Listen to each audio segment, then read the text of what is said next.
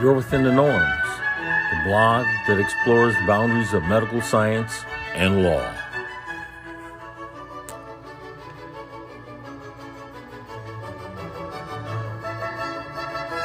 Donate legal defense. Or send $175 to Cash App colon dollar doc norm. Reported by Norman J. Clement RPH, DDS, Norman L. Clement Farm Tech, Malachi F. McCandle PharmD, Belinda Brown Parker, in the spirit of Joseph Salvo Esquire Incorporated. T. Spirit of Rev. C.T. Vivian, Jelani Zimbabwe Clement, B.S., MBA, in the spirit of the Han. Patrice Lumumba, in the spirit of Erland Clement S.R., Walter F. Wren III, MD, Julie Killingworth, Leslie Pompey MD, Christopher Russo, MD, Nancy Seafilt, Willie Gignard B.S., Joseph Webster MD, MBA, Beverly C. Prince MD, Fax, Neil Anand, MD, Richard Call, MD, Leroy Baylor, J.K. Joshi MD, MBA, Adrienne Edmondson, Esther Hyatt PhD, Walter L. Smith BS, in the spirit of Brom Fisher Esquire, Michelle Alexander MD, Kudjo Wilding BS, Martin Njoku, BS, RPH, in the spirit of Deborah Lynn Shepard, Varys E. Muchett, Strategic Advisors. We are not powerless, and through our videos, writings, and photographs, we will expose the abuses and tyranny just as the video was recorded by the cell phone camera of young Darnella Frazier, bore witness to the murder of George Floyd. The blog You Are Within the Norms.com bears witness and both allows the system to be held accountable. Reported by Martin Njoku, pharmacist. From National Public Radio, Aneri Pattani, November 8, 2021. When Martin Njoku saw opioid addiction devastate his West Virginia community, he felt compelled to help. This was the place he'd called home for three decades, where he'd raised his two girls and turned his dream of owning a pharmacy into reality. In 2016, after flooding displaced people in nearby counties, Njoku began dispensing buprenorphine to them and to local customers at his Oak Hill hometown pharmacy in Fayette County. Buprenorphine, a controlled substance sold under the brand names Subutex and Suboxone, is a medication to treat opioid use disorder. Research shows it halves the risk of overdose and doubles people's chances of entering long term recovery. Oak Hill Hometown Pharmacy. I thought I was doing what was righteous for people who have an illness, Njoku said. But a few years later, the Drug Enforcement Administration raided Njoku's pharmacy and accused the facility of contributing to the opioid epidemic rather than curbing it. The agency revoked the pharmacy's registration to dispense controlled substances, claiming it posed an imminent danger to public health and safety. Although two judges separately ruled in Njoku's favor, the DEA's actions effectively shuttered his business. Defining DOJ DEA Rage THRU the war on drugs, and those WHO aspire to achieve, and with ambition.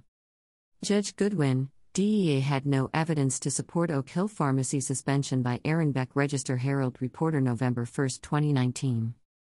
Charleston, a federal judge found this week that the Federal Drug Enforcement Administration provided no proof Oak Hill Hometown Pharmacy was endangering patients before it stripped the pharmacy of its permission to sell controlled substances.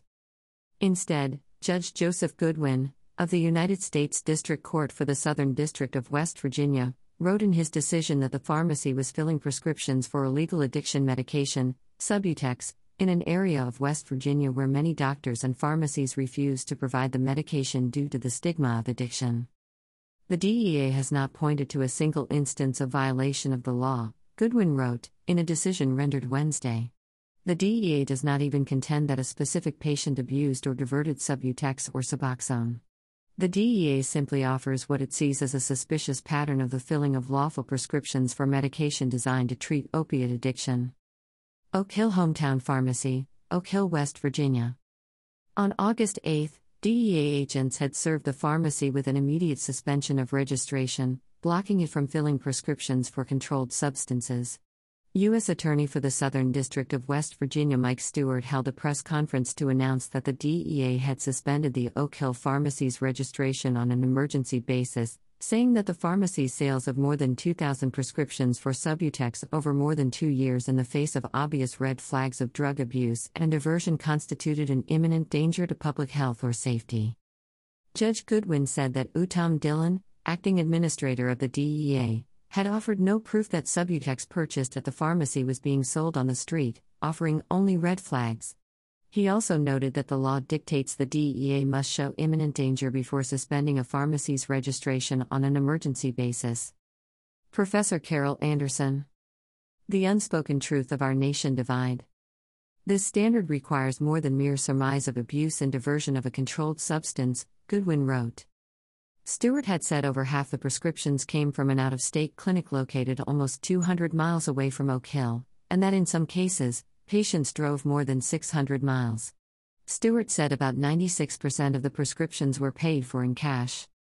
The DEA had argued that Subutex is more likely to be diverted and abused than Suboxone, a similar medicine that also contains naloxone. Most people know naloxone, brand name Narcan, as the drug that can reverse opioid overdoses. But when combined with buprenorphine to make Suboxone, it makes the medication less susceptible to abuse because it brings on effects of withdrawal when the medication is injected or snorted.